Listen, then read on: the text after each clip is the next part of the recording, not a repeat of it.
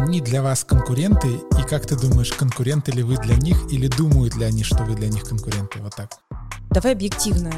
Сейчас на старте вашего проекта вы никого не отговорите покупать автомобиль. У нас был вариант «Искра», и даже был вариант «Колхоз». Слушай, философский вопрос. Извини, да. что перебиваю, но это философский вопрос. А был ли он другом? Всем привет.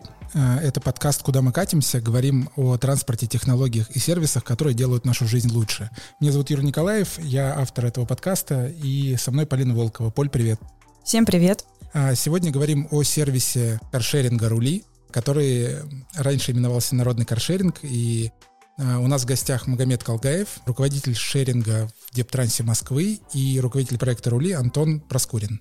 Привет, парни. Всем привет. Привет. Я правильно представил, да? Каршеринг. Да. Можно называть это каршерингом? Ну, мы называем его каршеринг для друзей, но думаю, mm-hmm. да, вполне. Как общее и частное соотносится.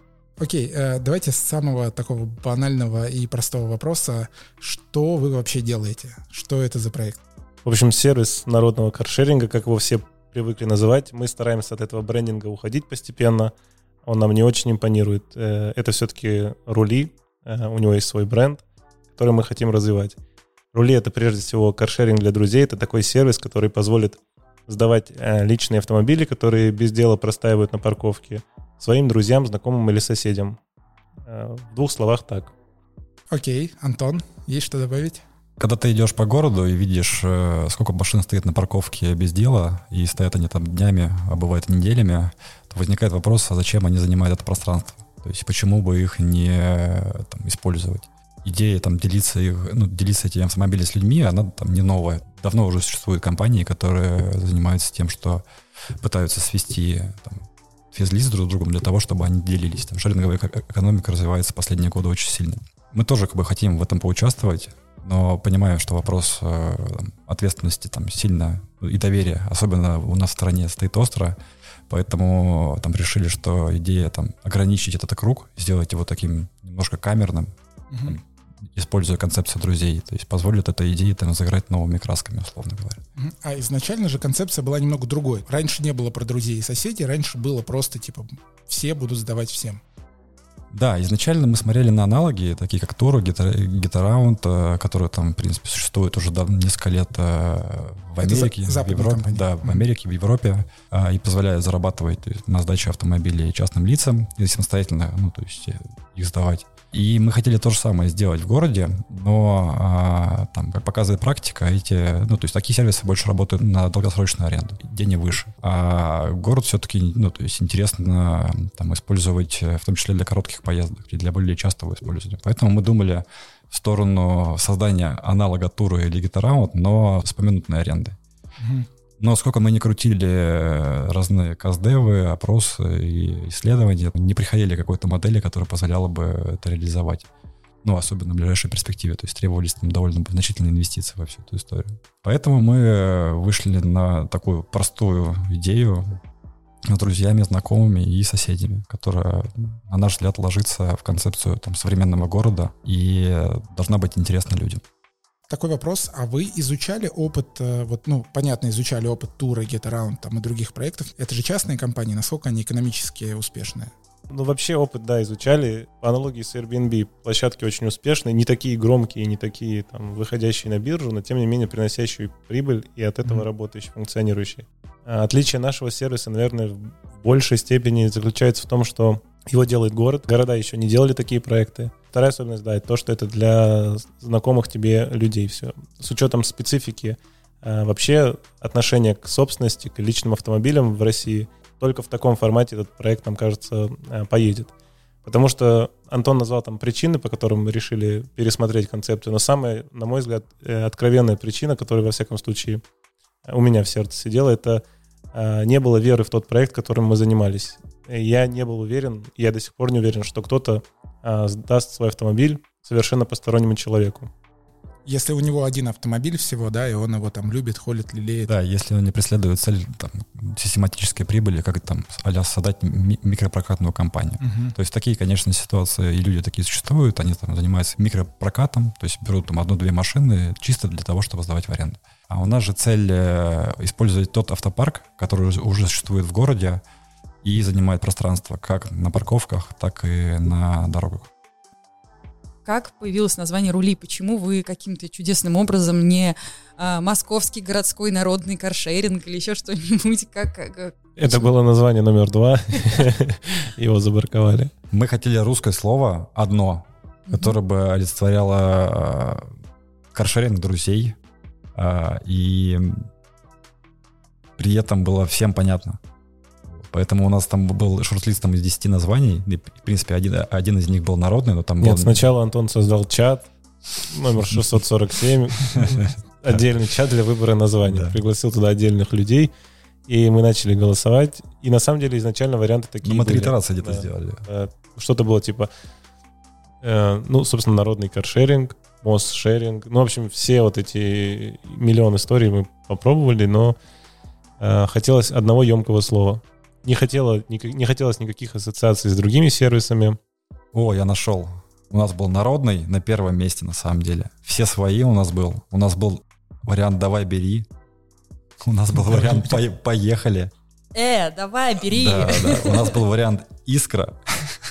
И даже был вариант «колхоз».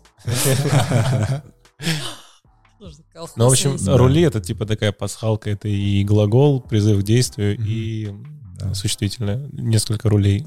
Э, Ну, потому что много машин, много рулей. Минутка объяснения очевидных вещей. Рули — это значит, что есть много рулей, которыми ты можешь потенциально воспользоваться, не приобретая свою машину. Ну и рули — это как призыв к действию. Не стой на парковке, а рули, двигайся, едь и так далее. Мгм. Ну что, прикольно.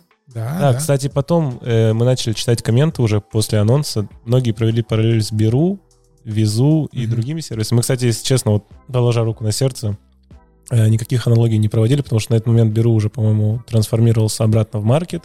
Да. Уже несколько месяцев, как уже типа полгода как. А Визу это, по-моему, такси, если не ошибаюсь. Ну, в общем, нет. Везет. Везет. Такси везет, да. Но что-то было с- тоже на У оканчивающееся, я в комментах читал. Ну, в общем, да, э, есть какая-то параллель, связанная с этим. Ну, это на самом деле тренд сейчас на нейминг просто такой вот. э, Он, он есть, и вы его поймали, даже, может быть, не задумываясь об этом, и получилось свежо. Слушайте, по поводу того, как это создавалось, еще логотип же тоже немаловажен. Э, Нам нужно было держаться в общей конве э, креветок наших Мгм. департаментских, ну и что-то интересное, свежее добавить.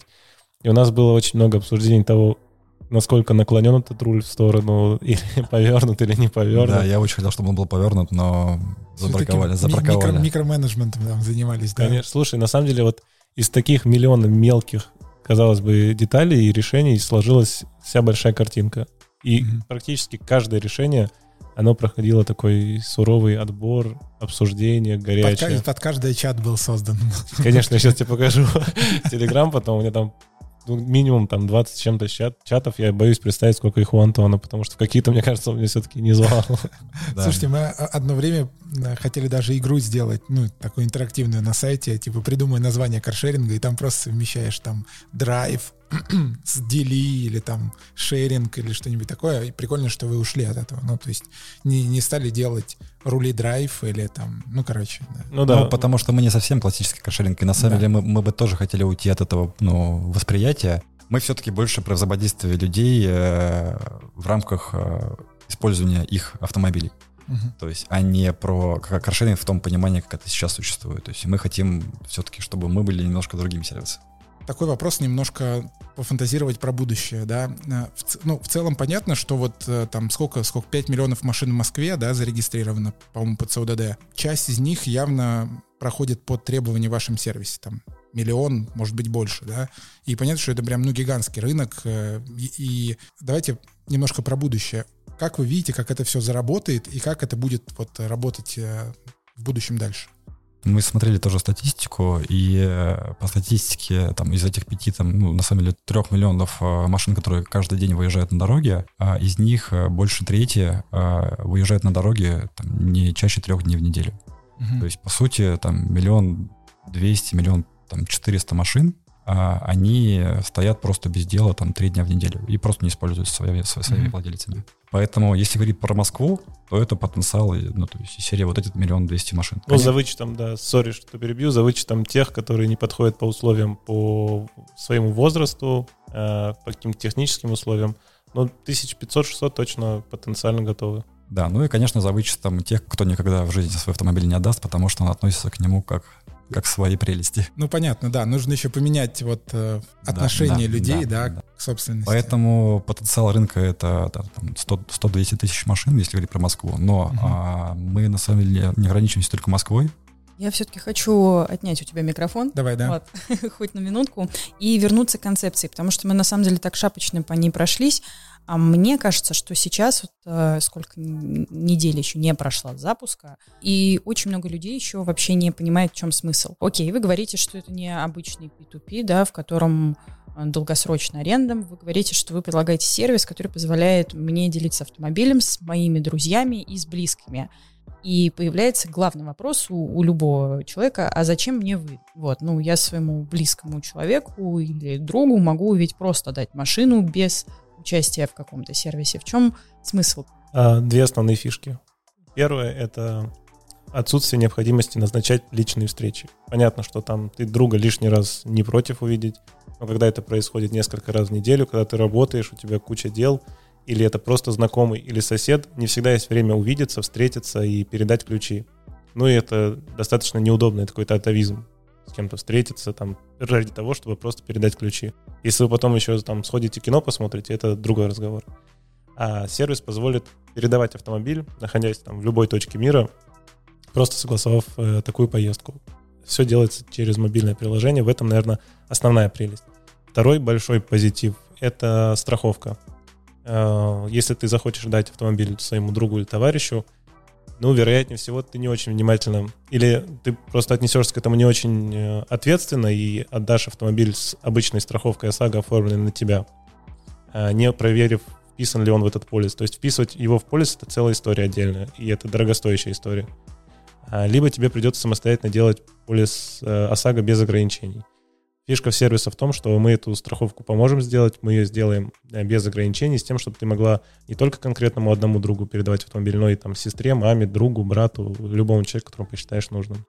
Я такие две фишки вижу. Я, наверное, добавлю то, что помимо того, что ты можешь подключать поделиться автомобилем, сам факт э, коммуникации. То есть тебе для того, чтобы отдать свой автомобиль другу, тебе нужно с ним договориться.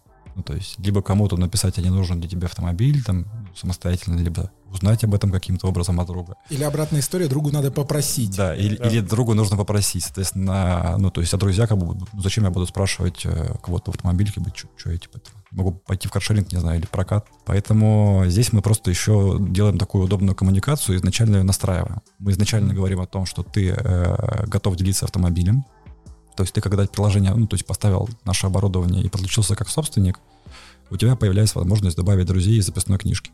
Ты их добавляешь, они все получают э, сообщение о том, что там вот Иванов Иван предлагает э, делиться своим автомобилем. Дальше, соответственно, тоже скачивают и подключаются к этому автомобилю. Это получается такой некий закрытый клуб. И дальше, когда Иванов Иван готов э, поделиться автомобилем, он эти условия указывает. В такой-то период, на таких-то условиях он этот автомобиль готов отдать. И все друзья получают пуши э, с этой информацией. И там уже решают, там, подходят им эти условия, не подходят, могут свои какие-то условия, там, комментарии написать. И таким образом происходят короткие договоренности о том, что это возможно. Мы таким образом создаем такую коммуникацию, которая по умолчанию, она не очевидна для людей. Хотя, да, это, по идее, можно сделать и так. Ну, это такое продуктовое решение, да, современное? Ну, да, да. Ну да, с одной стороны, исчезает этот стереотип просящего человека, что психологически mm-hmm. не всегда ок. А с другой стороны, исчезает этот стереотип глашатого, который думает, кому бы предложить свою машину, кому потенциально она могла бы быть интересна. Вот сейчас, пока Антон рассказывал, я вспомнила, что так или иначе видела во всяких соцсетях, типа в Фейсбуке, там, ВКонтакте, в Инстаграме, всякие сообщения, типа, ой, ребят, мы уезжаем на дачу, вот, у нас там остается квартира, кто хочет снять вот, типа, там, на три месяца. То есть вот такие же бывают штуки, и сейчас, пока Антон это все рассказывал, я подумала, что, ну, вообще-то кейс, он абсолютно рабочий. Действительно, запустить в Фейсбуке это пушка из пушки по воробьям. Вот, в то время как друзья и близкие, которые живут рядом, которых ты можешь одной кнопкой оповестить о том, что, чуваки, если что, машина свободна, берите. Это прикольно. получается. Ну и плюс ты, наверное, не всегда захочешь социальные сети использовать для того, чтобы анонс такой сделать. Может, у тебя там деловая какая-то история, или ты исключительно какие-то определенные посты делаешь на какую-то тему. Мгм. Не захочешь разбавлять историями, а возьмите мою машину. И, и- или, может быть, не захочешь, э, чтобы часть аудитории, ну, то есть, в смысле, чтобы откликнулся кто-то, с кем ты не, не хотел бы Да, это потом конечно, обсуждать. однозначно. Ключевое Да, это да. ответственность, потому что все-таки автомобиль это дорогостоящее имущество, и ну, то есть все боятся этот автомобиль кому-то передать. И просто там в, в Инстаграм, Фейсбук отдать всем э, такой пост, ну, какие-то смелые люди смогут, но большинство захотят ограничить. То есть вот этих людей я знаю, я им там доверяю, а этим нет.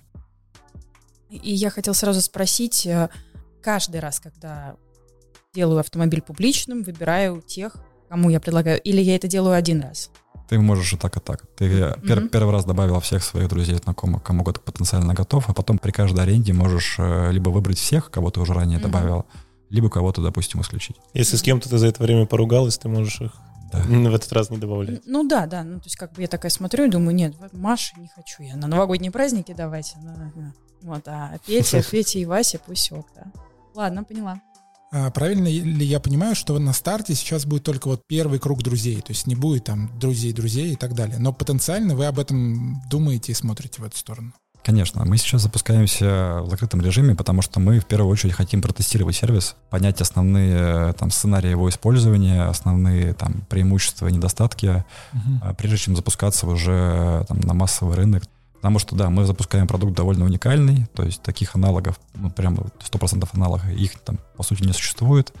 И мы, конечно, должны сначала все проверить и убедиться в том, что это работает э, именно так, как это должно работать. Поэтому э, сейчас мы запускаемся в режиме только близкий круг общения. Но в перспективе э, уже у нас есть куча идей о том, как это можно там развивать. Потому что можно добавлять и стиль вождения, и там двусторонние рейтинги, и там информацию скоринга там, о том, как там, допустим, у человека права не- недействительны, естественно, а ты об этом не знаешь. Мы э, думаем, конечно, о том, чтобы расширять круг э, доступа к автомобилю. И самая логичная мысль, которая приходит после друзей, это, конечно, соседи.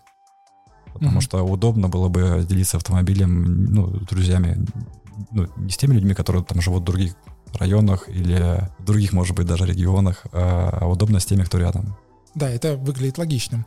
А, Ну, к этому мы, мы еще вернемся, я думаю. Магомед, у меня вопрос э, к тебе обратно вот про концепцию. Зачем это нужно городу? Я понимаю, что это может быть очевидным, но мне кажется, это важно, ну, как бы проговорить, да, обозначить зачем. Да, есть э, несколько очевидных э, позитивных моментов от запуска этого сервиса. Первое — это, как мы уже там вскользь отметили, освобождение парковочного пространства. То есть ты повышаешь утилизацию автомобиля, он у тебя реже стоит на парковке и чаще находится в движении. Давай чуть более простыми словами про утилизацию, потому что тоже далеко не все понимают этот термин. Да, окей. Чем больше машина находится в движении, тем меньше она стоит. Такими простыми словами. Чем меньше она стоит, э, тем больше автомобилей могут припарковаться на это потенциально стоящее место. И тут возникает резонный вопрос. А что, город хочет, чтобы автомобили больше находились в движении? Э, Потому что движение — это там всегда пробки. Но есть э, очевидный понятный плюс. Тут задача перекликается с той задачей, которую решает каршеринг. Люди просто будут иметь возможность отказаться от покупки личного автомобиля, если они его еще не приобрели, и получить как бы альтернативу общественному транспорту, дополнение к системе общественного транспорта. А у них появится ассортимент, то есть они могут поехать на классическом каршеринге, если они чего-то боятся или им не нравится тариф, ну любая причина, просто они не, не любят использовать чужое Мгм. имущество и не хотят ехать в общественном транспорте, они могут воспользоваться вот такой опцией. Повторюсь, да, это выступит в качестве сдерживающего фактора при покупке личного автомобиля. Чем меньше личных автомобилей, э, тем меньше автомобилей в движении и, соответственно, в пробках.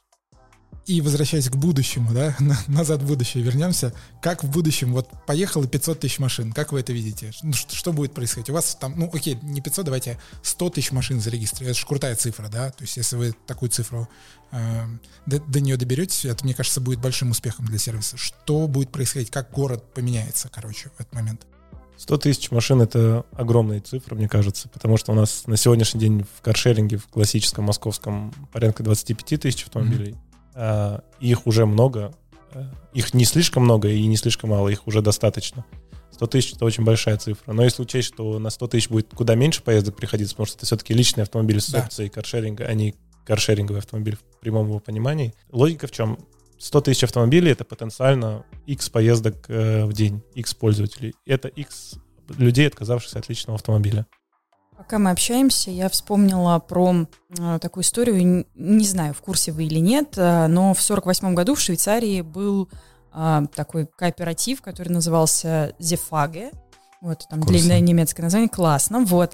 А, просто я вот все думаю о том, что, может быть, больше стоит работать не с нынешними собственниками, а с людьми, которые потенциально собираются приобрести автомобиль для того, чтобы они это делали вместе. И чтобы автомобиль изначально был ну, типа... Шеринговый. Шеринговый, но, но принадлежащий группе близких людей. Вот, вот, то есть такая мысль какая-то. А, вот у, у Зефага это был район, да, и у них был этот парк машин, они приходили, они составляли расписание, кто когда будет чем пользоваться, приходили, брали ключи там на стоянке, ездили, возвращали, то есть, ну, это прикольная история, я к тому, что, возможно, будет проще привлекать в смысле, и вход дешевле, так, объективно, когда ты уже купил свою ласточку, да, и она стоила для тебя несколько миллионов, ты такой, типа, ну, я на нее столько денег потратила, кредит за нее там, допустим, плачу, да, ну, не хочу давать ее никому. А если ты наоборот, э, если ты наоборот тот человек, который подумывает о том, чтобы приобрести личный автомобиль, но и хочется, и колется, и у тебя есть сосед в соседнем подъезде, э, какой-то друг, который живет с тобой в одном районе, у которых есть такие же мысли, но что-то их останавливает от покупки личного автомобиля, вот объединять их э, в самом начале, может быть, с дилерами работать, еще как-то. Мне кажется, это не очень хорошая идея, потому что в любом случае концепция предполагает покупку нового автомобиля. Как только покупается новый автомобиль, он появляется на дороге. Вот эти x квадратных метров э, заполняют парковочное пространство, улично-дорожную сеть и так далее. И это не то, что нам нужно. Наша задача взять существующие, уже приобретенные автомобили и повысить их утилизацию, потому что сейчас она очень низкая, а мы хотим ее сделать э, немножечко выше. При этом, как только кто-то покупает в этой цепочке автомобиль, значит, наша теория не очень хорошо работает. Значит, мы не закрыли паттерн вот этого потенциального арендатора, который подумывал купить автомобиль. Мы не дали ему возможность, э, не создали все условия, чтобы он от этой мысли ушел. Если он все-таки купил машину, значит, что-то мы сделали не так. То же самое с той, той концепцией, про которую ты говоришь. Да, понятно, что машина будет приобретаться на таких обоюдно выгодных условиях, будет шеринговой, ее будут чаще использовать, но она будет приобретаться. Наша задача сделать так, чтобы ее не приобретали. Ну, а это очень согласуется с, вообще с самой концепцией шеринг экономи, где перераспределяются ресурсы, а не добавляются, Уже созданы, не, да. не добавляются новые, потому что шарик-то он один, ресурсы ограничены, а типа людей становится больше. Да, это безусловно, но просто ну ладно, я не буду Нет, спорить, твоя, да. Поль, Нет. твоя идея понятна, да, но еще раз, Магомед прям бьет тебя мощным козырем, люди будут а, покупать, то есть а, это будет стимулировать покупать людей. И, и он прав, но история это в том, что, а, давай объективно, сейчас на старте вашего проекта вы никого не отговорите покупать автомобиль тем, что такие, ой, ну вот Слушай, возможно... про каршеринг говорили так же, когда он запускался там 5-6 лет назад в таком виде, в котором сейчас существует, э, тоже все говорили, ну что мне эти там 350 машин, Угу. Я лучше свою куплю, зачем мне чужая? Сейчас у меня большинство людей из круга общения, помимо того, что активно пользуются каршерингом, они отказались от автомобилей. Я свою машину продал. Да. И мы, и мы не знаем, сколько людей не купило машину, да, да. за последние эти пять лет. Ну, то есть это могут быть как упущенная выгода. Да, да, да. Безусловно. Вот. Но тут немножко другой момент. Все-таки масштабы немного разные. Ну, то есть я думаю, что все прекрасно понимают, что учитывая и такую социальную направляющую, сложную ментальную историю, а, ну, вам как понадобится какое-то время на то, чтобы и раскачаться самим, и людям объяснить, нафига им это нужно. Безусловно. А у меня вопрос. Как да. ментальная составляющая вяжется с покупкой общей машины? Нет, я к тому, что это как раз штука, которая могла бы еще тоже в это бить. Пока вы будете раскачиваться, сколько машин еще будет куплено. Угу. Вот. Возможно, а, возможно ну, Полин, Полина говорит о том, что лучше купить одну машину на десятерых, чем 10 машин. Вот, там. именно ну, эту да. мысль я, да, и веду к тому, что... Слушайте, у меня немного не то, что другая точка зрения, просто мы еще на этапе обсуждения концепта проговаривали, что автомобиль должен быть не старше X лет и не моложе Y. Угу. А зачем это обсуждалось и какая в этом логика? Мы не хотим, чтобы люди приобретали автомобиль, чтобы потом поставить его в сервис, чтобы потом на этом зарабатывать. Э, задача не создать возможность для бизнеса и какой-то там самореализации. Задача для того, чтобы уже существующий ресурс эффективнее использовать. Мгм. Я вот лично против того, чтобы автомобиль приобретался для того, чтобы сдаваться вот на эту платформу, потому что это, опять же, приобретение, а задача в том, чтобы уже существующий перераспределить. Так, еще раз, подожди, у вас э, есть нижняя планка, там, чтобы машина была э, сколько-то уже времени ездила по городу, была куплена там Да, не позднее, сколько, полгода, сколько у вас? да, верно, полгода, потому что мы хотим э, использовать уже существующий э, автопарк, про который Мгм. говорил Маг- Магомед, а не увеличивать его, мотивируя людей там какие-то там сценарии использовать совместного там, приобретения автомобиля. Мгм. То есть в перспективе, может быть, э, мы поймем, что это работает, но пока, пока мы целимся в существующий автопарк. Вот, это, вот эта граница нижняя полгода, правильно у вас она? Да. 6 месяцев. Полгода. Она, она же еще и про такой, не то чтобы фрод, но типа про защиту от как раз таких микроавтопарков, да, которые могли бы покупать и ставить э, машины типа в сервис для того, чтобы пытаться на них заработать. да. Верно. Но тут на самом деле еще непонятно, возможно ли заработать. Тут именно заработок не самое главное. Здесь э, главное это, наверное, снизить стоимость владения а, и, э, возможно, там увеличить там, по идее, там новые способы взаимоотношения со своими друзьями. То есть это некий такой опыт э, взаимодействия, там, а там, соцсети автомобильные, который позволит людям э, там, выйти на, на, на другой уровень общения и взаимодействия. Да, я тут хотел бы 5 копеек вставить. Э, Что касается заработка, ну, это, мне кажется, вопрос больше психологии, вопрос восприятия. Если ты изначально идешь в сервис с тем, чтобы заработать, а что, ну, получить прибыль какую-то, плюс, то, наверное, нет, наверное, не очень. Тут скорее э, половина это социальная составляющая. Ты создаешь хорошие условия для своих друзей, знакомых. И плюс ты получаешь возможность а, ну, заработать это, наверное, не то слово, которое хоть хотел бы я использовать. Сэкономить. Да, немножечко сэкономить, немножечко снизить косты, как Мгм. это говорить, за счет того, что ты, ну, что она у тебя стоит, что она у тебя проедет 10, 20, 30 километров или денек покатается, ну, понятно, она немножко амортизируется, зато ты кэш получишь чуть больше Мгм. и сможешь на эти деньги на ТО съездить, сможешь заправить там Ну, или Счет- не счет кэш, а какую-то услугу ну от да, друга, да, да. да. Либо, либо в виде кэша, либо в виде Да, какого-то там там, бартера. отдельные вопросы с налогообложением и вот этим всем, и мы сейчас к ним подойдем. Я хотел бы закрыть тему города, мы немножко ушли от нее. Какое участие город вот непосредственно принимает в проекте? То есть что он дает, там деньги, там офисы, сотрудников, короче, что делает город вот в этом всем? Кроме Город- того, что он на каком-то уровне, видимо, продвигает, да, эту историю. Вот Гамет такой, Да. город, это я. город это я. Вопрос города нужен новый герой. Э, Вопрос предельно понятен. И город делает практически все, кроме предоставления автомобилей, потому что автомобили принадлежат людям.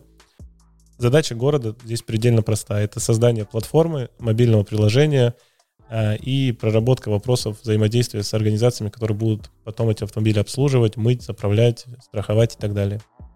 Соответственно, также городом создана команда, проектный офис небольшой, который этим проектом занимается. А, Точка. Ты достаточно долго уже курируешь шеринг и, в общем, ну, примерно понимаешь, какого масштаба команды нужна для того, чтобы такой сервис э, вот сейчас, таким сервисом управлять в ближайшее время. А тут, понимаешь, опять мы должны вернуться к концепции. Каким таким? Вот у меня а, люди спрашивают, они говорят, за что сервис отвечает? Что регулирует сервис? Будет ли некая поддержка, которая будет контролировать передачу автомобиля, его качество? Будет ли фотоотчеты, которые я могу, в которых я могу фиксировать состояние автомобиля? Как а, планируется взаимодействие в случае штрафов, а, каких-то аварий и вот этого всего прочего? какую роль в этом на себя принимает сервис. Потому что если мы говорим про каршеринг классический, так скажем, который мы, к которому мы привыкли, то там понятно, что это огромные штаты людей, потому что сервис берет на себя большую долю ответственности, и, соответственно, у них на плечах много всего лежит. Давай поэтому вернемся снова к концептуальным вопросам для тех, кто еще не понял, что вы придумали и как это будет работать. Ну, давайте, да, я расскажу по поводу того, что дает сервис, соответственно, какую ответственность он на себя берет. А, Сервис, по сути, дает инф- информационную платформу, дает оборудование дает возможность автомобилем поделиться. То есть ты, как владелец автомобиля, можешь поделиться со своими близкими знакомыми. Дальше возникает там очевидный вопрос ответственности. То есть это страховка, как вы сказали, штрафы. А, Начнем со страховки, которых, которых у нас два вида. То есть это обязательное страхование и там добровольное, там, сага и каска. А, Сейчас мы э, для первых 100 пользователей даем OSAGO мультидрайв безвозмездно. То есть первые три, пер, первые три месяца 100 пользователей получат мультидрайв как за участие в тестировании. Но мы понимаем, что э, страхование добровольная каска, оно является очень востребованным для этого сервиса. И мы сейчас работаем над тем, чтобы найти партнера и там, найти тот сервис, который предложит наиболее там, правильные э, условия для наших пользователей и позволит э, повестку застраховать не только перед третьими лицами с точки зрения ОСАГО, но и застраховать э, непосредственно имущество от э, порчи там, вине арендодателя. Пока этот вопрос у нас находится в проработке, но мы к этому запуску точно это сделаем. Ну, понятно, что страховка вообще всех волнует. Это угу. главный вопрос, который мы читали в комментариях последние несколько дней с момента вашего запуска. К чему вы стремитесь? Как она должна работать? Вот с, с точки зрения продукта для всех сторон. Мы стремимся к тому, чтобы это было гибко. То есть ты хочешь поехать э, на какую-то короткую поездку из серии, на несколько часов, да. взял, взял друга вечером куда-то съездить, там, за город, ну или в какой-нибудь ресторан. Ты можешь застраховать поминутно на определенную поездку ты хочешь поехать э, на какую-то дальнюю поездку, взял для того, чтобы съездить э, в другой город, Петербург, на выходные. Ты можешь застраховать километры. А в том числе ты потенциально должен иметь возможность застраховать э, стоянку. То есть, когда машина находится, там, да. получается, без движения, но при этом на нее там, упадет дерево или другой автомобиль по сути, вам нужна страховая компания, которая под вас придумает Конечно. прям совершенно новый продукт, потому что, ну, понятно, есть поминутная страховка в каршеринге новая, да, которую придумали, но под вас прям совсем уникальная получается. Да, нам нужна такая компания, и мы сейчас, э, ну или такой продукт, и мы сейчас занимаемся тем, что пытаемся этот продукт либо самостоятельно разработать, либо разработать э, там, с кем-то из игроков угу. на рынке. Окей, а с точки зрения продукта, как это будет выглядеть? Вот я арендую твой автомобиль кто платит за страховку, как она включает, как, как короче, это будет работать? Платишь ты. Плачу я. Да. Я арендую, ну, я на, на самом деле не, не, не только ты. То есть идея в том, что у тебя есть кнопка. Вот у тебя есть кнопка uh-huh. открыть, закрыть, прогреть, там, поморгать. Uh-huh. У тебя появляется кнопка за, застраховать. Это может быть собственник, может быть он сам для себя. То есть не uh-huh. хочет покупать каско на год. А вот сейчас у него там какая-нибудь поездка дальняя, он хочет эту поездку за, застраховать. Он покупает, там, не знаю, 500, 500 километров и страхует там на эту поездку. Uh-huh. Но то же самое может сделать и друг, когда арендует у него автомобиль. Будет ли какая-то обя- обязанность? Обязан ли я застраховать машину? Или это вы оставляете на откуп э, взаимодействия между арендатором и арендодателем? Ну, мы, мы считаем, что это надо оставить на откуп э, между друзьями, но если поймем, что риски, связанные с таким решением, они слишком высокие и будут какие-то сценарии там, сильно негативные, то, угу. может быть, мы для каких-то определенных э, групп э, такую там галочку заставим поставить обязательно. Но ОСАГО без ограничений это точно. Это ОСАГО это требование решение. закона, да. Ну, то есть в целом давайте вернемся к моему вопросу про то, за что отвечает сервис. Сервис отвечает, получается, за взаимодействие людей, то есть он позволяет им договориться, естественно, и без ключа автомобиль передать. И второе, то, что он отвечает за обязательное страхование, то есть мы предоставляем ОСАГО мультидрайв. А добровольное страхование пока не реализовано, это перспектива в планах. Точка по страховкам. Дальше по поводу штрафов.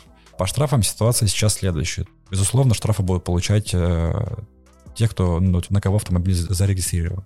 Но так как ты все-таки общаешься с друзьями, я думаю, не составит труда попросить друга оплатить этот штраф или перевести там, не знаю, там Вот здесь есть такой тонкий, тонкий лед. Конечно, э, конечно, да, это тонкий так. лед, это сейчас так. Но мы сейчас работаем с Мадин над тем, чтобы автоматизировать этот процесс, естественно. И мы же знаем, кто автомобилем управлял. Да.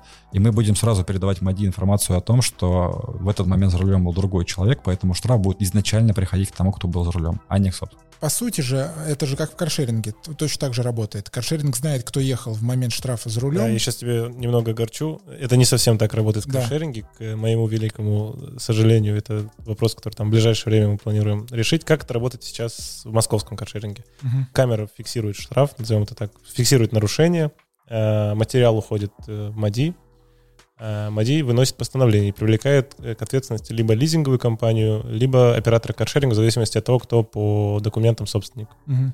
После этого есть э, два пути. Э, первый кейс, когда оператор оплачивает штраф самостоятельно э, и списывает в безакцептном порядке с пользователя эти деньги с его карты. Ну, я думаю, вы, наверное, сталкивались. Да-да. Я просто не нарушал никогда в каршеринге, я не сталкивался. Но я вы... было пару раз, Подловил, да. подловил. Э, я единственное в Яндексе ловил вот этот э, нарушение скорости. Плюс 10 километров. Плюс 10, да. За что mm-hmm. им большой респект, большой привет э, за поддержку, за А то, что мы в этом направлении одинаково смотрим. Молодцы.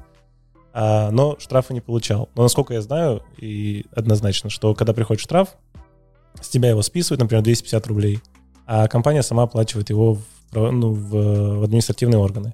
Да, они же там ну, еще брали раньше процент за эквайринг, сейчас вроде не берут. Ну, то есть, да, это компания. Берут, берут.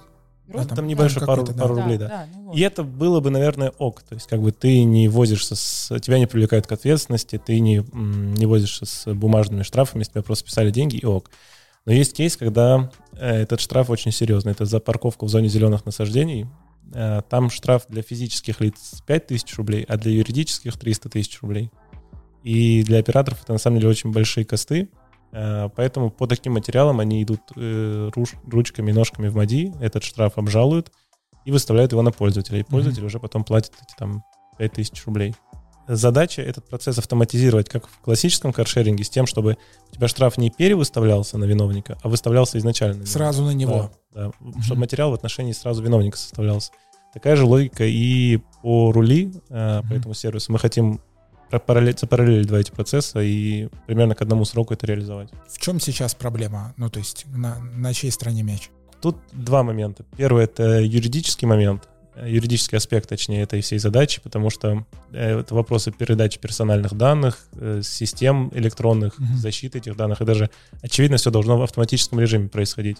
Автоматически, э, соответственно, будут все иметь дело и ЦОДД, и МАДИ, и операторы с обработкой передачи персональных данных поскольку это дело все очень ответственное и серьезное, то там вопрос юридической обвязки.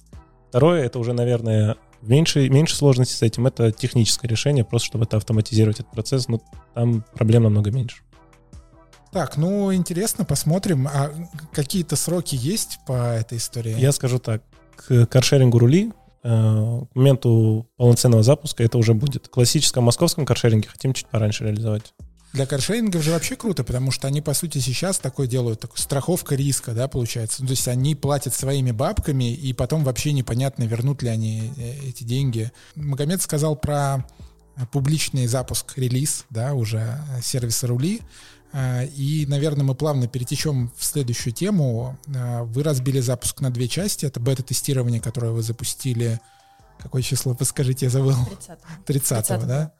30 апреля. Да, 30 апреля. Да, и, соответственно, через какое-то время будет, э, ну, как публичный релиз, да, уже самого, самого продукта, да. Вопросы по бета-тестированию у меня сначала есть. Давайте для тех, кто вообще не в теме и, может быть, слушает впервые про сервис рули и вообще и не читал про вас ни, там, ни у нас в канале, ни у вас на сайте, ни в канале Дептранса, нигде, какие требования к автомобилю, какие требования к человеку, у которого нет автомобиля, там и так далее, и так далее, и так далее. Очень коротко, просто вот, чтобы попасть к вам в бета-тест, что нужно? Первое, у тебя есть автомобиль, не да. слишком старый и не совсем молодой, то есть э, возраст его должен быть от э, полугода до пяти лет. А, это должна быть категория Б, желательно автоматическая коробка передач. И ты должен быть готов э, сдавать его на период там, от 7 календарных дней за месяц. То есть, понятное дело, что не все эти 7 дней он должен ездить, но ты должен обеспечить возможность э, друзьям 7 календарных дней взять этот автомобиль.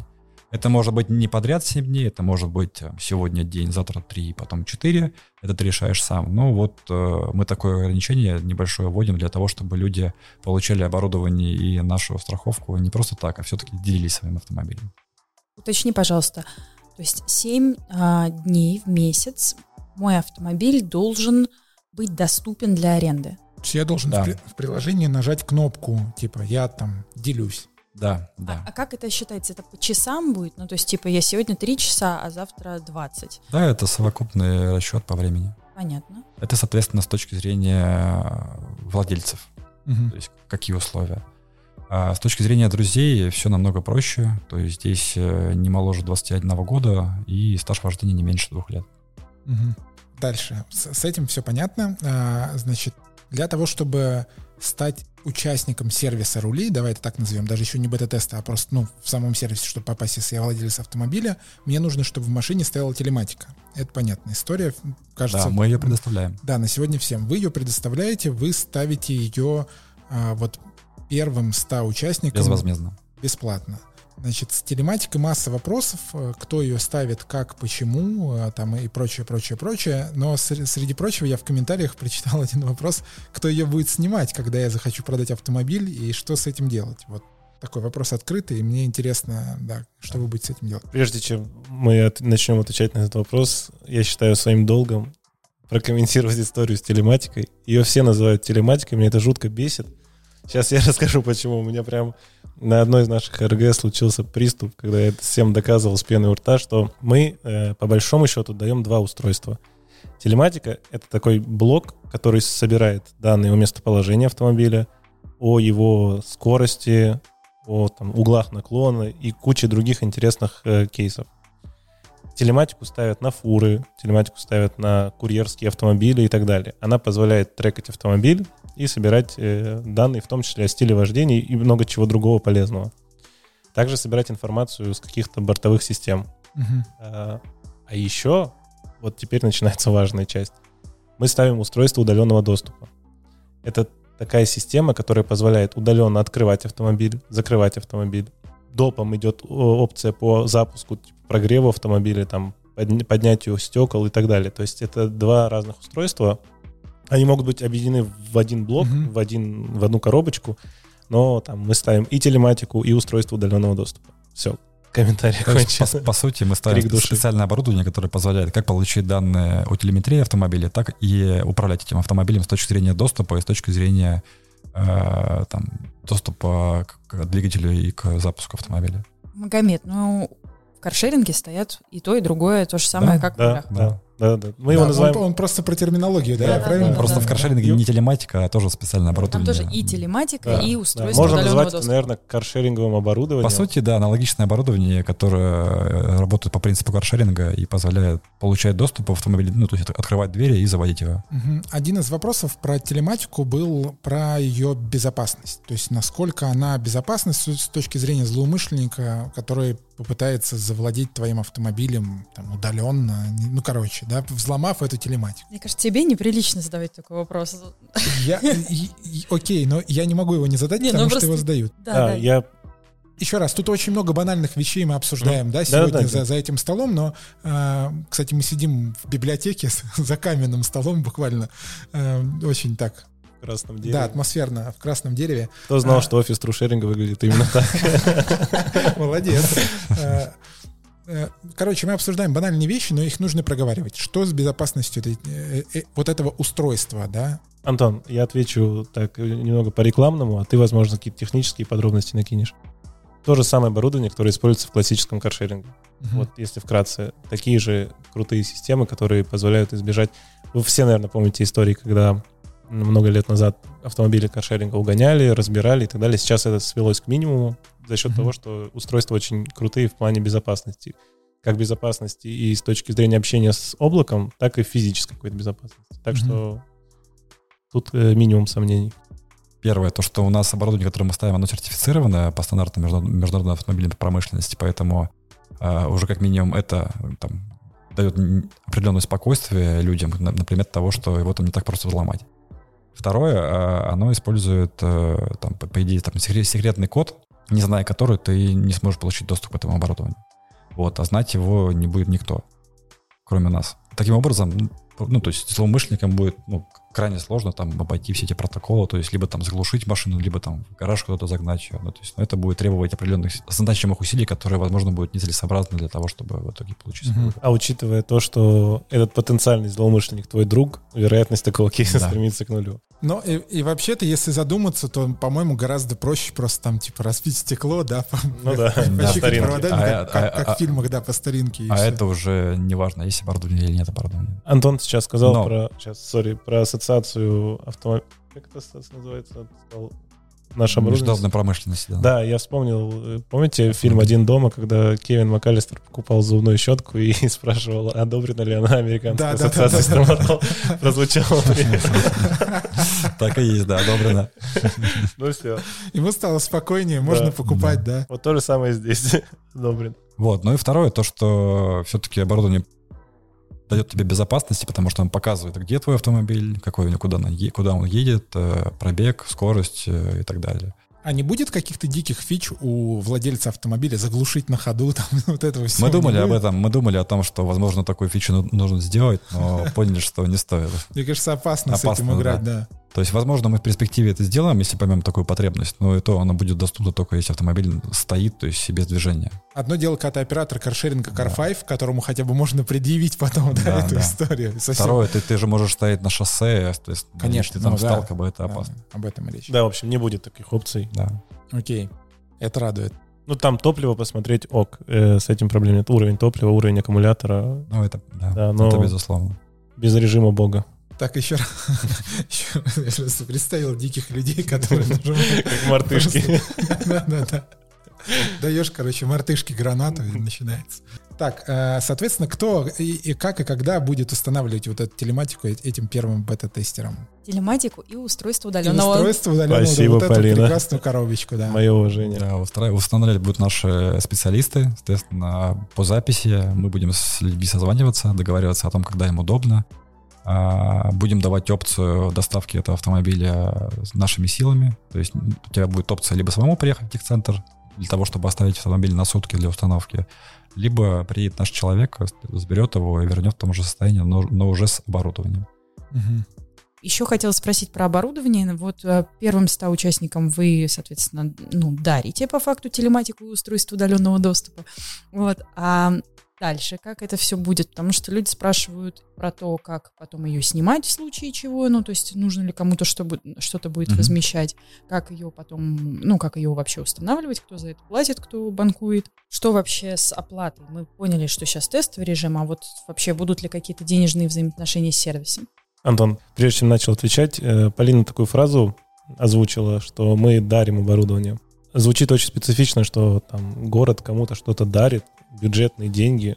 Это за чьи-то налоги мы, получается, дарим. Да-да-да. Это что мы, получается? Вы, значит, платите налоги, а мы кому-то дарим оборудование? Ну, э, не совсем так.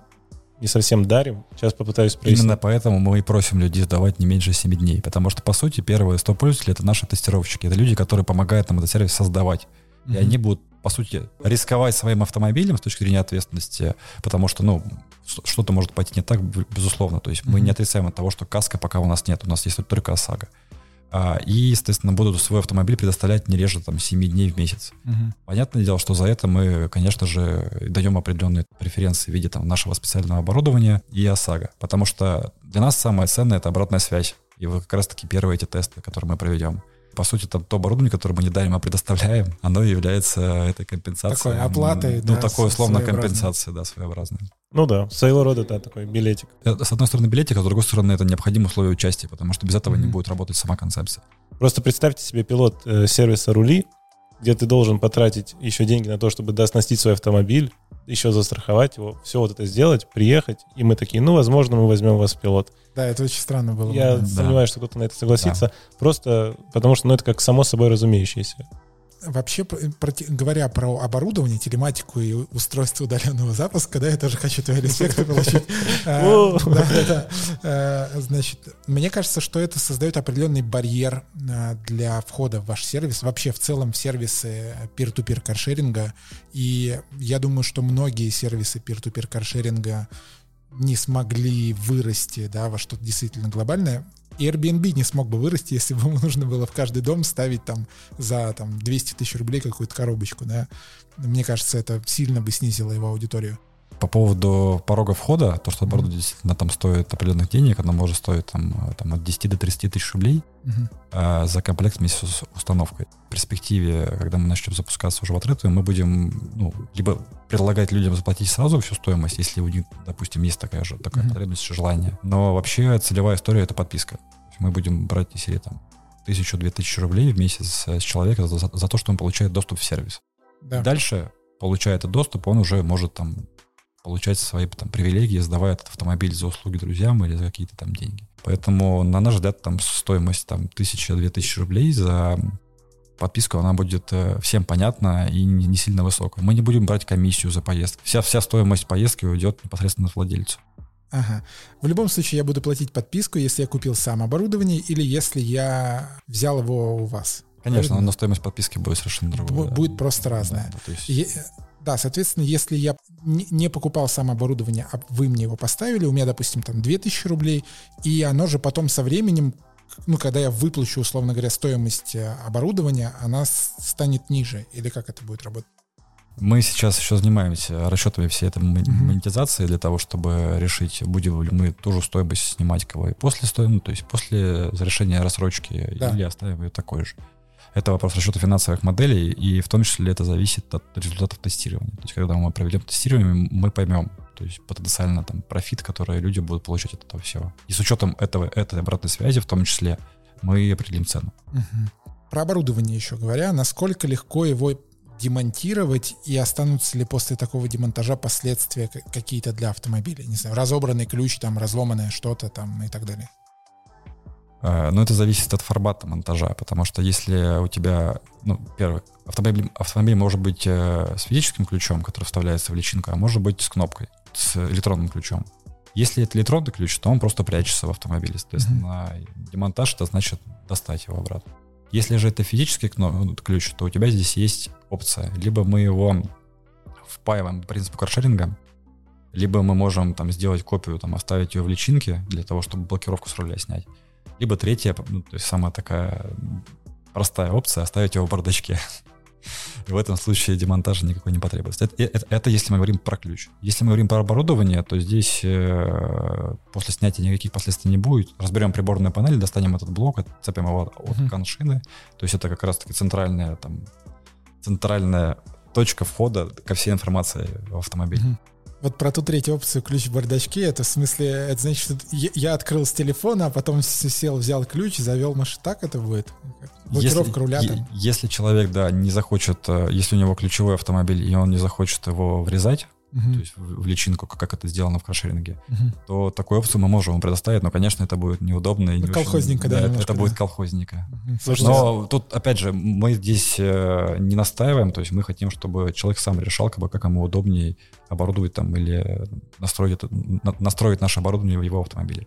Небольшой автопик. Мне кажется, мы вроде, Антон, обсуждали историю, что можно будет да, оснастить автомобиль кнопкой старт-стоп. Или эта идея умерла у нас? Да, спасибо, что, спасибо, спасибо, что напомнил. Все правильно, Магомед. То есть еще одна опция — это поставить кнопку старт-стоп. Но она будет прямо врезана уже в панель приборную, естественно, и демонтировать ее не получится. То есть, если ты согласен и ставишь себе кнопку старт-стоп, то она у тебя остается. Да, она у тебя останется. Ну, на большинстве автомобилей там есть обычно посадочное гнездо, там производитель... Потому что кнопка старт-стоп это такой уже не то, что тренд, это как... Очень Близко популя- к да, стандарту. Да, согласен. Вот это хотел сказать. И там обычно идет либо специальный разметка даже есть под эту опцию, то есть на автомобиле видно, куда это можно потенциально приземлить. Мгм. То есть все это индивидуально и будет решаться непосредственно с э, собственником э, и в зависимости от его автомобиля. Есть разные варианты решения с ключом, как бы, и мы все эти варианты будем согласовывать и поддерживать. В общем, тут на самом деле в истории с этим ключом и с кнопкой прослеживается не то, что там философия сервиса, но наше отношение, наша основная задача сделать сервис максимально удобным. И ну, там часто слышишь слоганы, там индивидуальный подход, наша основная задача, радость клиентов и так далее. Но как бы это там банально и пресловуто не звучало, действительно, тут основная задача — это подойти к этому психологически зачастую сложному решению от тому, чтобы человек отдал свой автомобиль друзьям и знакомым, сделать этот полет максимально комфортным, предоставить все условия, чтобы человеку было там мягко, комфортно и тепло, а не для того, чтобы он... Есть такой термин бесшовным. Да, да, Мгм. да. А, ну, круто, будем, будем смотреть, как у вас это получится. Да. Будет очень интересно Собственно, наблюдать. по- поэтому и разбили запуск на два этапа, чтобы на первом этапе собрать фидбэк, понять, чего не хватает, что нужно, что не нужно, где можно улучшить, где можно там убрать. Это была общая идея или кому-то она в голову пришла первому там запустить вот это, в бета-тесте, потестить? Это же такой каз-дев получается прям на, на реальных людях. Ну, сложно сказать, чья это была идея, но я, я, я явно на, на ней настаивал. В смысле, обычно все, что делает город, это город такой пришел, все, вот здесь будет МЦК, бабах, здесь МЦК. Так, вот здесь мы хорду, э, не, не- не надо никаких бета-тестов. Слушай, Да, тут но- минутка рекламы Антона. Он все-таки человек такой без отпечатка государственного, и, Да. ну, без такого государственного отпечатка бюрократического. Без налета. Да. Человек, э, ну, из, из бизнес И я думаю, что он много чего привнес в этот проект такого э, современного, нетипичного, не характерного. Это очень смелое решение, в смысле, да, вот если со стороны смотреть, то есть, э, по идее, вы должны были такие выйти сказать, мы запустились, все, давайте, да, типа, а вы хотите потестить, потому что, ну, очевидно, есть какие-то гипотезы, да, которые хотите попроверять, и вообще понять, как люди будут э, там пользоваться, да, сервисом. Ну, конечно, мы, по сути, стартап, да, то есть стартап в рамках э, департамента, но сама суть сервиса от этого не меняется. Uh-huh. То есть и любой сервис, как бы успешный сервис, он развивается путем получения знаний а, и путем а, лучшего узнавания своих клиентов, своих пользователей. То есть не зная своих людей, не зная там свою аудиторию, ты вряд ли сделаешь ну, что-то да. успешное. А так как мы делаем продукт довольно новый, то не получив эти знания, сразу выходить э, на масштаб, это крайне рискованно. Прикольно, что есть стартап внутри корпорации, да, а есть стартап внутри департамента, да? Так, ну, да. так ты да. это назвал? Да.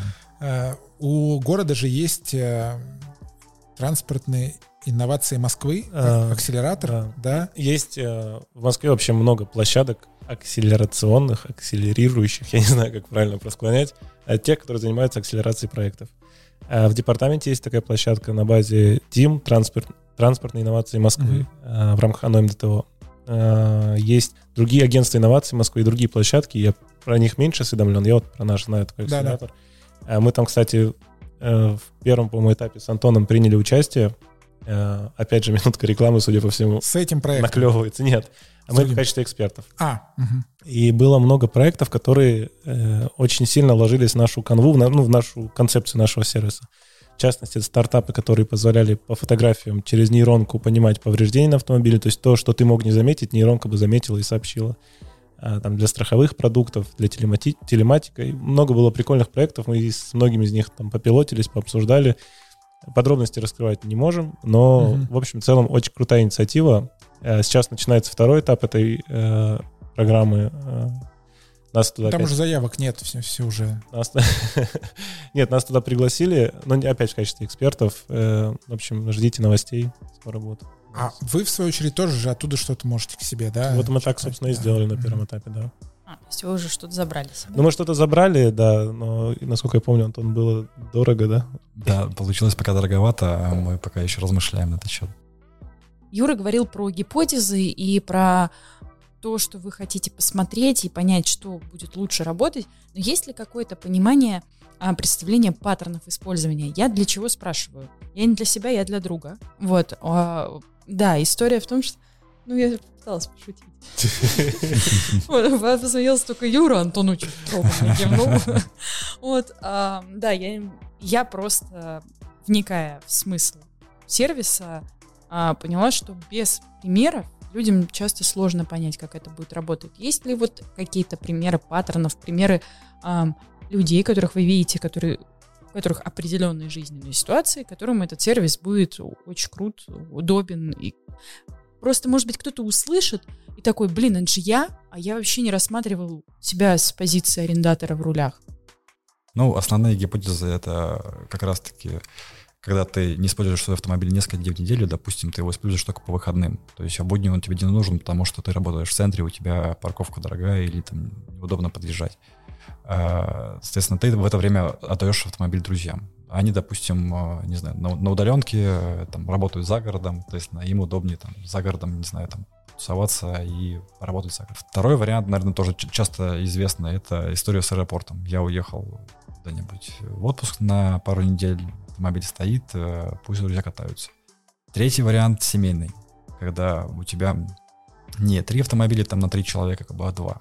Естественно, у тебя там отец уехал, э, вернул автомобиль, оставил, пошел там по своим делам, а приехала мать или жена, супруга, естественно, автомобиль без ключа спокойно забрала и поехала дальше. Такое тоже потенциально возможно, и мы такой запрос, на самом деле, от некоторых наших э, потенциальных пользователей слышали.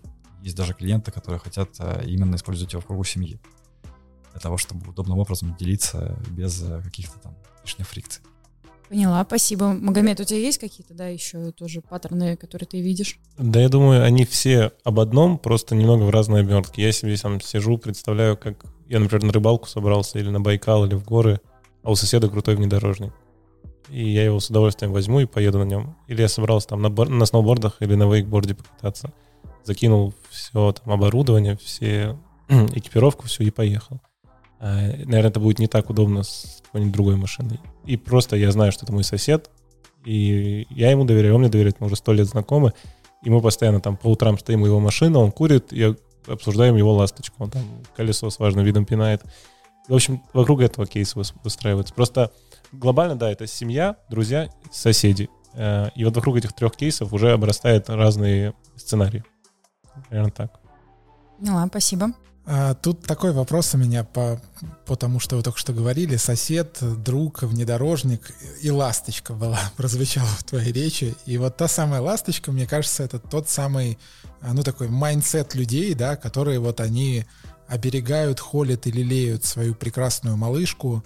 И многие в комментариях писали, что они не готовы там отдавать даже другу, да, потому что, ну, там, как, как потом с этого друга спросить?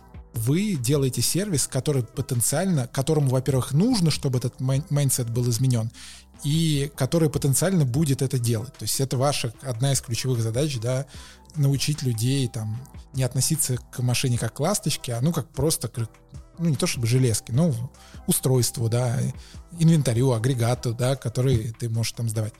А, собственно, вопрос такой. У компании Airbnb, всем известной, на мой взгляд, одного из возможно, единственного большого шерингового проекта в мире, потому что все остальное это квази-шеринги и какие-то недошеринги, э, ушло много-много лет на то, чтобы научить людей поменять вот этот mindset, что вот там свое жилье, ты уехал куда-то, его можно сдать, да. А ушло реально там, я не знаю, 8 или 10 лет вот весь этот путь занял. Как долго вы готовы э, очень легко построить, да, по-другому спрошу, очень легко построить платформу, приложение, ну, не то чтобы очень легко, да, но понятно, что это, в общем, решаемая задача. Но поменять э, вот э, отношение людей, это прям сложная, да, такая, ну, настоящая большая задача, которую, более того, с разработкой все понятно, взял программистов, взял там, да, сделал, ну, придумал продукт, придумал план и так далее, то как здесь работать вообще непонятно. Как долго вы готовы, длинный очень вопрос, но вот он так звучит, играть в эту игру? Смотри, это на самом деле такой один большой глобальный процесс, это вот sharing economy, то, что, о чем сейчас все говорят, и вроде как только интерес вокруг этого разгорается, меньше не стало, а, и квази-sharing economy. А, это то, что проникает во все сферы нашей жизни, нашего восприятия и отношения к окружающему миру. Э, Airbnb позволил сделать прорыв на рынке недвижимости. А каршеринг, в принципе, показал классически, что можно использовать один автомобиль нескольким людям. Просто с той оговоркой, что это ничей автомобиль. Ну, он, uh-huh. он типа авто, автомобиль компании, но он никому из физлиц не принадлежит. Это как бы второй этап. Третий этап это, это, ну, в общем, то, что мы посчитали, нужно раскатывать постепенно и не, вы, ну, не выдавать за день. Третий этап это то, что делаем мы, это изменение отношения к уже имеющемуся личному автомобилю. Понятно, что мы не ждем там, что у нас за месяц, за год будет 100 тысяч регистраций с, ну, с автомобилями. А это такая долго, долгосрочная игра. Но mm-hmm. я думаю, что года через э, 2-3 это уже не будет чем-то э, таким из ряда вон выходящим, не, не вызовет такую бурю эмоций и комментариев, как это вызывает сейчас. Это станет чем-то при, обычным, обыденным и само собой разумеющимся. То есть вы достаточно в долгую готовы играть, правильно? Безусловно да. Мы, мы не считаем, что здесь можно получить э, успех там за несколько месяцев и гордо идти с поднятой головой. Это долгая игра, абсолютно правы.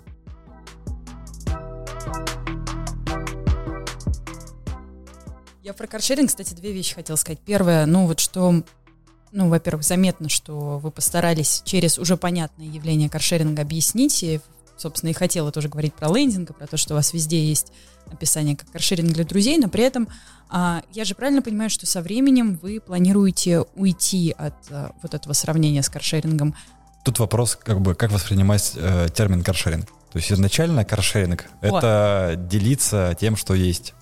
Но то, что получилось, ну, то, что мы сейчас имеем в городе в довольно большом масштабе, это ну, не совсем классический каршеринг. Мы называем это, Юр, квази-каршеринг. Да, да, да. Вот, да, я как раз, это второй... Термин, да. Да, вторая мысль, извини, я перебью тебя, отниму обратно микрофон. А, это как раз моя вторая мысль о том, что на самом деле, исходя из смысла, вы-то каршеринг, а все остальное это да, не да, каршеринг. Да, спасибо, спасибо. Да, на самом деле. Но поскольку у людей уже есть определенные представления и понимание этого слова термин сформировался, так скажем, и под ним люди понимают именно то, что ездит у нас сейчас с оранжевыми попками по всему городу. Mm-hmm. Вот, а это каршеринг в понимании людей, и, возможно, стоит потом от этого понятия это как раз уйти. Как вы думаете? Посмотрим, что покажут тесты. Угу. Хороший ответ. Да, да. Продуктовый ответ. Да, много чего сказали про каршеринг, московский каршеринг. Тут опять минутка рекламы. Спасибо нашим операторам, всем, кто нам помогал советом, делом, там, словом, контактами. Мы с ними были в очень тесной взаимосвязи, потому что понимали, что они через большинство проблем, с которыми сервис сталкивается, уже прошли. Чтобы самим на эти грабли не наступать, мы зачастую э, спрашивали их. И в таком достаточно дружеском формате с нами информацией делились, помогали. Поэтому большое спасибо, что проявили такую заботу они для вас конкуренты, и как ты думаешь, конкуренты ли вы для них, или думают ли они, что вы для них конкуренты? Вот так. А, отвечу сразу на все три вопроса. Нет, э, они для нас не конкуренты, мы для них не конкуренты. Я уверен, что они не видят нас конкурентов по ряду причин. Сейчас попробую раскрыть. Мы все-таки немного другой товарный рынок. Это, безусловно, аренда автомобилей. Коды деятельности, наверное, там в какой-то степени совпадают. А, но э, логика сервиса абсолютно в разном заключается. Э, любая коммерческая компания ставит своей задачей извлечение прибыли. Э, город такой задачи перед собой не ставит. Наша задача это то, что мы уже ранее озвучивали, это разгрузить улично-дорожную сеть, парковки, дороги, снизить количество личных автомобилей. А у коллег все-таки немного другая задача. У них задача заработать деньги, ну и при этом сделать какой-то социально полезный действительно сервис. Мы, мы там в этом вопросе плотно сотрудничаем. Они для нас тоже не конкуренты, потому что мы не ставим целью заработок, мы ставим целью то, что я уже ранее... Ну, наверное, одна и та же причина, э, как э, обоюдная. Что касается того, думаю, видят ли они в нас конкурентов, думаю, нет. И ключевой фактор здесь, наверное, это платная парковка. Это тема, которая сто процентов очень острая, пикантная и всех интересует. А на этапе пилотного тестирования у нас точно не будет бесплатных платных парковок для пользователей. А в дальнейшем, ну, на основе Э, фидбэка мы проработаем этот вопрос, поймем, насколько это там критично, в каком формате это, если и нужно делать, то в каком формате и так далее. Но сейчас платных парковок нет, поэтому по этой причине операторы там перестали переживать и понимают, что у нас нет задачи угу. отнять их потенциальных пользователей. Про платные парковки, с одной стороны, это хороший стимул, да, ну, простимулировать людей начать пользоваться сервисом, ну, вообще про какие-то преференции по парковкам. С другой стороны, это прям, ну, гигантское окно для фрода, да, когда ты, типа, можешь зарегистрироваться в этом сервисе и получать там льготы и преференции. Ну, конечно, сама, сама суть платных парковок тогда теряется. Угу. Они же придуманы не, не для того, чтобы зарабатывать, а для, для, для того, чтобы ограничивать э, количество машин в центре. Ну, и время, которое они стоят да. на, на парковках, понятно. Иными словами, Магомед, возвращаясь к конкуренции, льготы на платные парковки останутся у каршерингов, в сервисе рули их не будет, это их э, принципиально отличает друг от друга, помимо других отличий. Как минимум, да. Да, да э, вопрос следующий, он как бы вытекает из этого. Когда запустился кикшеринг или шеринг аренды электросамокатов, мне кажется, что его запуск повлиял на частотность поездок в каршеринге. Есть такая история или нет? Да. Соответственно, короткие поездки, которые, ну, прям совсем короткие, они из каршеринга перетекли в, в электросамокаты. И, скорее всего, по итогам этого сезона этот отток вот таких клиентов с короткими поездками будет еще выше. Потому что сейчас в этом сезоне будет какая-то, ну, очевидно, совершенно новая глава в, в развитии сервиса аренды электросамокатов в Москве, как, как минимум, а может и во всей стране. Вопрос, да, это, это я сейчас как бы фиксировал факты. Да? Mm, ты их, пока все верно. Да, ты их подтвердил. Вопрос, это хорошо для каршерингов или плохо, что вот такие короткие поездки от них утекают? Да, сначала отвечу с точки зрения города, а mm-hmm. потом с точки зрения каршеринга попробую за них да. смоделировать ответ. С точки зрения города это однозначно хорошо, потому что э, большая часть каршеринга — это по- короткие поездки до километра из района в район. Там, где нет э, маршрутной сети автобусной, там, где нет э, подземного транспорта метрополитена — и там, где люди вынуждены э, использовать какие-то транспортные средства типа каршеринга, чтобы эту короткую поездку совершить. С приходом самокатов их паттерн закрывается, потому что можно теперь, используя самокат, не использовать четырехколесный большой автомобиль с выбросами, со всеми вытекающими. На электрическом самокате, который без вреда для окружающей среды и для, без вреда для загруженности уличной дорожной сети, доставить тебя из одного района в другой – Особенно мы много наблюдали таких поездок в Юго-Восточном округе, в Восточном округе и немного на Северо-Западе. То есть паттерн людей изменился. Это однозначно хорошо, это меньше нагрузка на дороги. Для города. Да, меньше выбросов и так далее. А, что касается операторов. А, за них мне ответить чуть сложнее, но я могу спрогнозировать. Короткая поездка а, для оператора, особенно если там нету старт-фи какого-то у компании, то есть если поездка начинается бесплатно и стоит там 7-8 рублей, для них такая поездка не очень, потому что ну, они заработают 50-60 рублей, при этом э, автомобиль утилизируется, и на нем проедутся, с ним что-то может случиться, он может поймать штраф и т.д. и т.п. И такая короткая поездка не всегда эффективна. Плюс э, мы однозначно видим, операторы это знают, что очень сложно достать автомобиль, который уехал на периферию, э, тут на восток, э, на юго-восток, они потом зачастую там остаются, их сложно оттуда достать, и они там делают эти маленькие короткие поездки. Mm-hmm. Это как с такси. Э, маленькая короткая поездка для такси не всегда выгодна, потому что она дешевая, а ресурс при этом затрачивается и время затрачивается. Каршерингу, наверное, с экономической точки зрения более выгодны средние и чуть выше там поездки. Mm-hmm. Поэтому я думаю, что для них это не небольшой ущерб будет от этого. Поэтому так. у них подписки появились. Да, а теперь я так аккуратно расставил ловушки, да, как, как удав закрутился. Вот. И перехожу к следующему вопросу. Если сервис аренды электрозамокатов забирает у каршеринга короткие поездки, то какие поездки у них забираете вы? Я думаю, что это потенциально две разные категории клиентов. Угу. Я думаю, что это две разные группы людей. Просто те, кто... Просто пользуется... принципиально разные да, люди. Да. Основное отличие заключается в том, что пользоваться каршерингом рули э, будут люди, э, которые между собой знакомы. То есть это автомобиль друга, знакомого, соседа, и ты к нему заведомо будешь относиться чуть лучше и бережнее, зная, что потом тебе с этим человеком еще дружить, общаться. К сожалению, к классическому каршерингу отношение немного иное. Э, его воспринимают как общедоступное, общественное, и поэтому э, без большой доли уважения. Угу. Я думаю, и в этом есть тоже определенная разница. Угу. Я вообще, на самом деле, согласна с тем, что это не конкурирующие друг с другом сервисы, потому что действительно совершенно разные паттерны, и они абсолютно не взаимоисключающие. То есть э, а, абсолютно люди, которые, у которых есть личное, в смысле, по нашим данным, у каршероводов у 50% есть личный автомобиль. Это значит, что эти, у этих людей они чаще предпочитают воспользоваться не чаще, окей, они часто предпочитают воспользоваться каршерингом вместо личной машины. Но это не значит, что эта личная машина пока не может поехать и э, удовлетворить потребности другого человека. Поехать за город. Да, да. да. То есть это, это, это на самом деле это просто два, две разных вещи. Доехать до метро мне будет проще взять каршеринг, чем с другом там что-то вот это вот как, как бы вот этим заниматься этими делами. Или там, как э, Магомед сказал, ближайший район там или еще какую-то поездку совершить до бара доехать условно и бросить машину и не париться больше про нее. Вот. В то время как взять на дачу, я смогу взять большую машину моего соседа, в которую поместится вся бабушкина рассада там.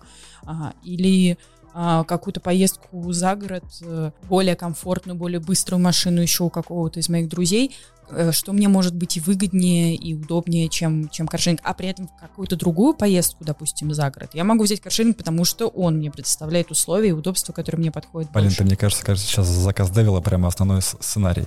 То, что как бы ты, ты свой автомобиль не используешь, а дай его другу, пусть он за город на нем едет. А да. сам при этом поедет на каршеринге, который более выгоден для города, чем личный автомобиль. Который делает что, 7 поездок. Который делает 7 поездок, а не одну, да. Опять же, это все условное рассуждение, то есть тут мы можем дискутировать, мне кажется, бесконечно этих сценариях. То есть и наша как раз основная цель сейчас э, все эти сценарии проверить. То есть дать людям возможность по-разному использовать этот сервис. Там, в первом варианте, втором, в третьем. То есть тут мы не ограничиваем, как бы, то есть о том, в каком формате ты можешь это сделать.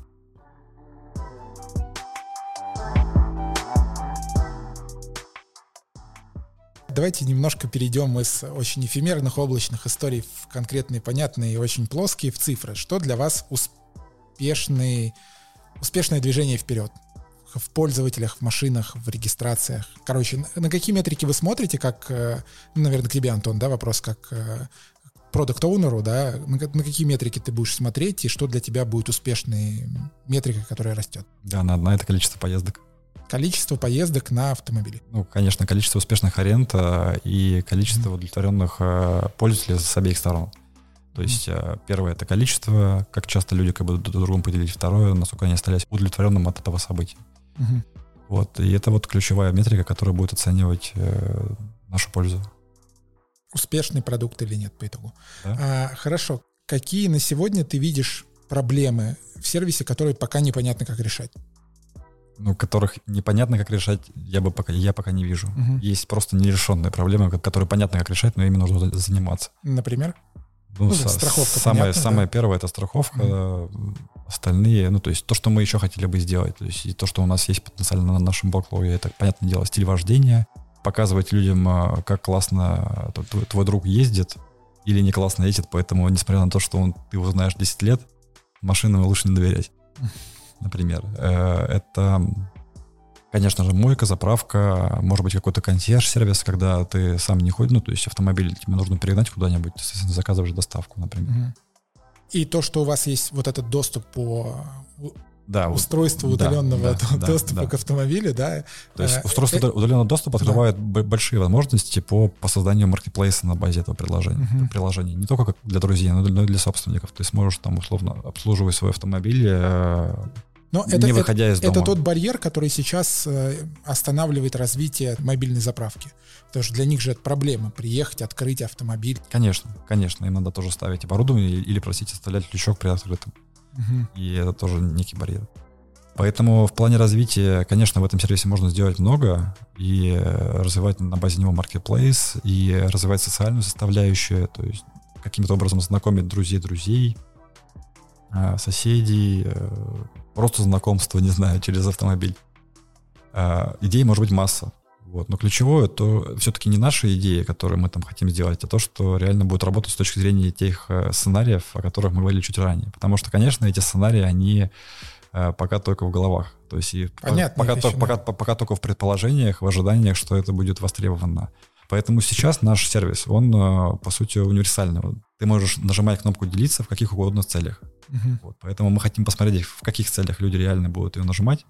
И, И по- туда уже бить в эту кость. и, да? и- и туда дальше уже вкладывать энергию для того, чтобы это стало еще удобнее. Наверное, последний вопрос, э, который мы хотели бы задать. Понятно, что еще куча, куча, куча, много разных вопросов, и там в комментариях накидали, и, в общем, у всех... э, Ну, они, в принципе, идут по кругу, страховка, ответственность, что мне... А, вот, да, давайте из смешных вопросов задам. Э, Сервис рули — это... Как там это было? Сервис, Первый который сервис, позволит который- потерять друга, да? Вы с этим согласны или нет? Это и да, и нет. И это зависит от человека. То есть от твоего отношения как раз-таки к, к кнопке «поделиться». Если ты нажимаешь кнопку «поделиться», значит, ты будь готов, что есть определенные риски. А, то, что там твой друг что-то с ним сделает. То же самое и про друзей. То есть если ты берешь автомобиль, то ты, пожалуйста, будь э, максимально ответственный к нему. То есть относись максимально а, аккуратно там, к его состоянию. Ну, понятное дело, не езди боком, потому что все-таки это частное там, дорогостоящее имущество, э, там, и твой друг. К ручнику не прикладывайся. Да. В Слушай, действительности... философский вопрос. Извини, Да. что перебиваю, но это философский вопрос. А был ли он другом? Да. я, я просто пытаюсь э, эк- экстраполировать это на другие какие-то вот э, сферы жизни. И если задуматься, ведь друг же нормальный друг, да, там 9 из 10 друзей, они по идее нормальные, они же не приходят, у тебя 10 друзей. они же не приходят домой, не начинают тебя гадить там, да, ну так, по-хорошему. Они приходят э, в гости к другу, все цивильно, аккуратно. Здесь, наверное, та- такая же какая-то должна быть логика. И, в принципе, если у тебя есть друг, тот самый один из десяти, который, ну, негодяй и злодей, да, который гадит в твоем лифте и, в общем, дома, да, то ты можешь не давать ему, правильно? Просто Конечно. машину и все. Ну да, тут вопрос, как бы, если ты знаешь, что он такой, ты просто не включаешь его в список людей, Да. которые получат пуш. Если ты об этом не знаешь, это выявится в процессе, но спасибо нам, что позволили выявить тебе. Ни- Низкая цена, да, в общем, за проверку друга. Мы Получается. сервис по скорингу друзей. Новый слоган. А, Слушайте, давайте последним вопросом будет самая главная фича, которую вот надо выкатить э, в ближайшем релизе после Каска. бета-теста. Еще? Каска уже было, еще что-нибудь. Платежи нам нужно сделать, э, безусловно, для того, чтобы подписку э, обеспечивать, и э, страховку. Да, слушайте, и это был не последний вопрос, потому что ты сказал слово платежи. Сорян, чуваки, мне нужно задать... Если вопрос я... про доходы и да, да, плохая да. связь, ничего не слышно. А, а, а мы же говорили про рассрочку. То есть, если мы говорим про... Не, не, нет, нет, не, он... не про это. Вопрос у пользователей, он их реально интересует, что, ну, типа, я сдал тебе машину, я владею машиной, я тебе сдал машину, ты мне там отдал ящиком пива или деньгами, неважно, да, чем. Я получил доход, Прибыль? Да, прибыль. Там, там был жесткий батл у нас я читал, в комментах. Да, я, я, короче, я получил от тебя некую компенсацию, да, какие-то деньги. Облагается ли это, ну, по, по логике, должна облагаться налогом, и как, как, короче, я должен себя вести дальше? То есть я плачу там как самозанятый иду, иду регистрируюсь, или что происходит? Короче, как вы это видите? Ведь, э, смотрите, на первом этапе понятно, что у вас не будет платежей, и люди будут сами договариваться. Но ты только что сказал, что платежи вы хотите ввести, а значит... Э, платежи за сервис. А, за, за, сервис. за подписку. А, а история... За, за подписку. А история с платежами между людьми, она, да. то есть идет на откуда получается пользователю. Если ты систематически зарабатываешь деньги на этом сервисе, да. то да, будь добр, иди в налоговую, зарегистрируйся как самозанятый и mm-hmm. предоставляй свои отчеты от дохода.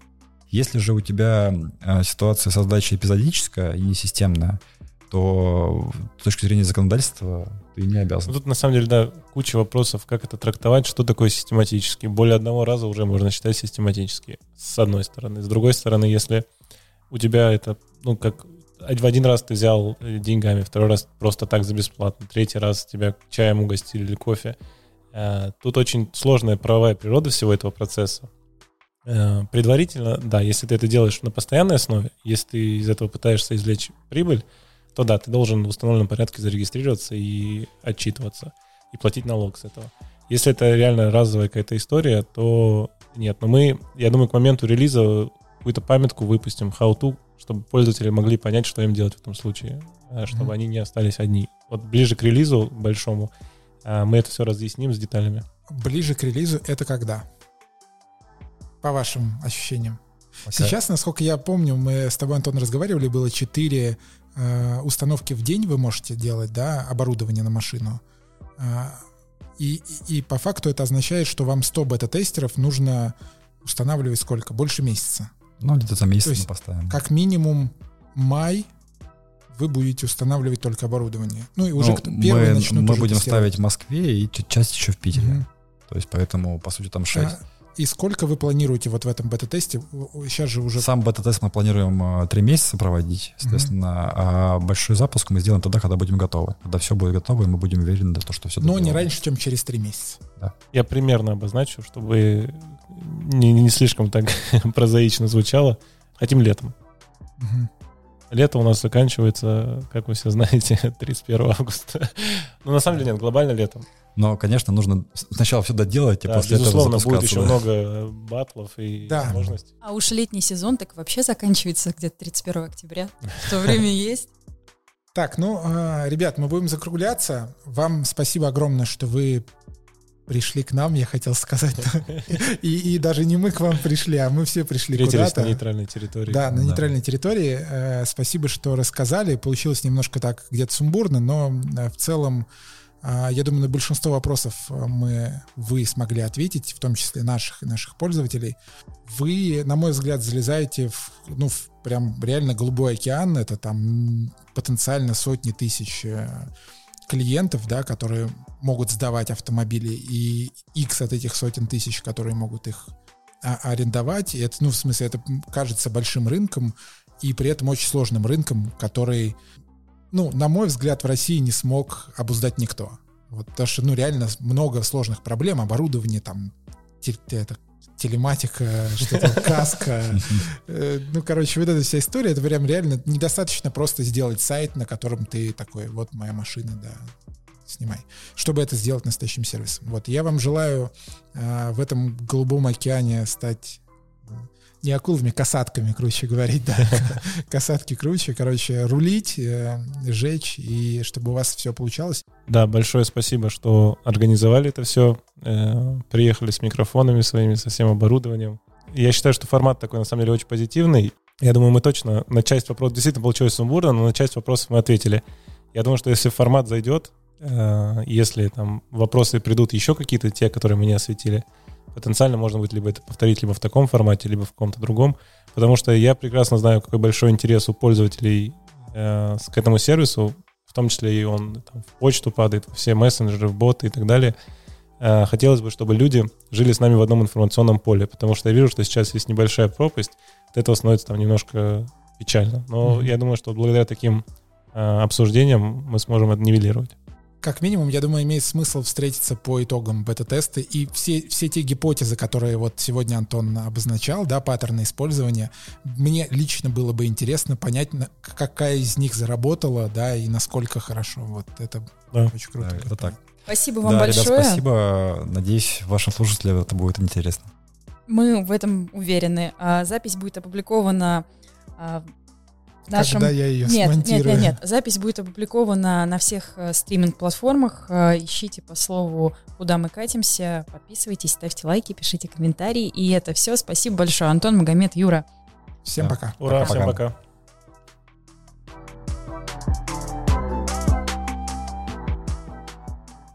Небольшая история. Мы когда э, продумывали первые реакции, первые вопросы, которые у людей возникнут, первый негатив, который, очевидно, мы все ждали, подумали о том, что нам нужно максимально обложиться информацией, дать ее в простом, понятном виде, чтобы у людей не возникало вопросов или не было каких-то очевидных комментариев беспочвенных. Подумали, что первое, даже название э, приложения у нас рули-каршеринг для друзей. Э, у нас мы сделали крутой лендинг most.ru slash рули. Там вся информация, это, начинается все со слов, что это каршеринг для друзей. И я открываю какое-то издание в день релиза, и первый комментарий, который я вижу — ага, сдам свою машину, ее там убьют, как в обычном каршеринге. И вот мысль, ну, вроде бы специально все обсудили, столько времени потратили на то, чтобы не было таких вопросов, но они есть. Тем не менее, спасибо, что такие вопросы задаете. А, вы держите нас в тонусе.